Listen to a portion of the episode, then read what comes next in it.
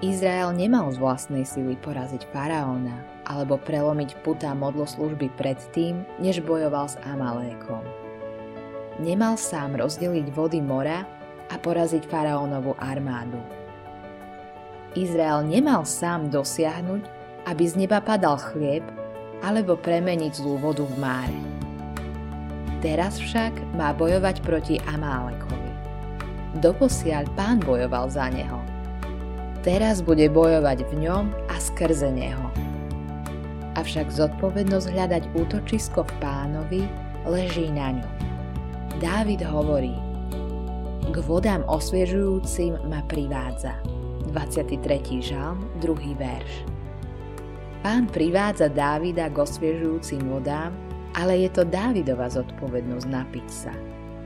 Keď to nespraví, tak mu voda neprinesie žiaden úžitok keď v nás začne prebývať Duch Svetý ako dôsledok toho, že veríme a vyznávame Kristovú smrť zmierenia a znovu zrodenie Božieho kráľovstva, vtedy začína boj proti Amálekovi, boj proti telu.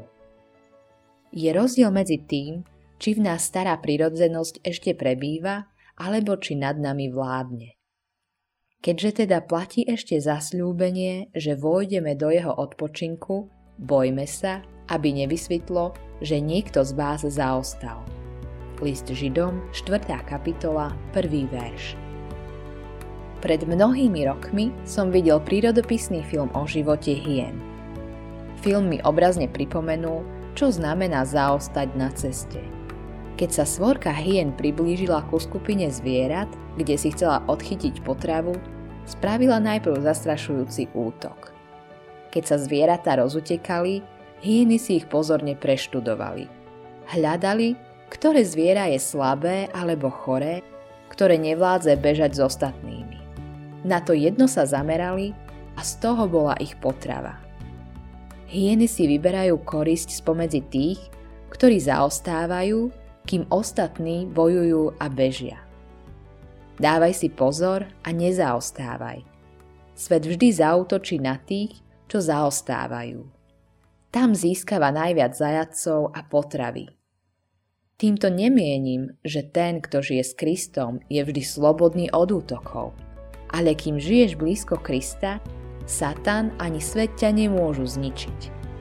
Ak si jedným z tých, ktorí úplne zaostávajú, ak si unavený a deprimovaný, tak sa modlím, aby ti Božie slovo a Boží duch zjavili tvoj vážny stav Máš však aj pochopiť, s akou obrovskou láskou, starostlivosťou, milosťou a milosrdenstvom sa Boh stará o dušu, ktorá napriek všetkej nedokonalosti a hriechu predsa patrí k jeho ľudu.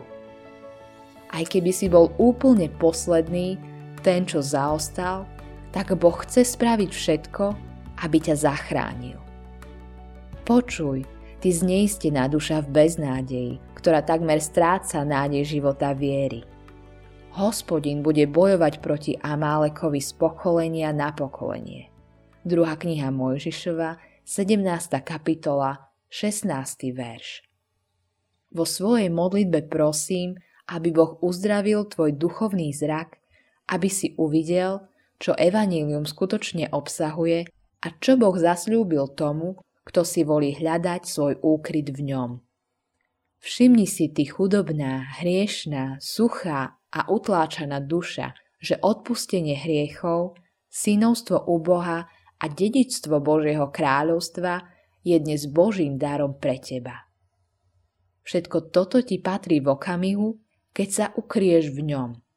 A keď sa ti zdá, že je to pre teba nemožné, cítiš sa, ako by si sa stále viac potápal vo vlastnej úbohosti, tak vec, že Boh, ktorý ťa stvoril, ťa aj vykúpil.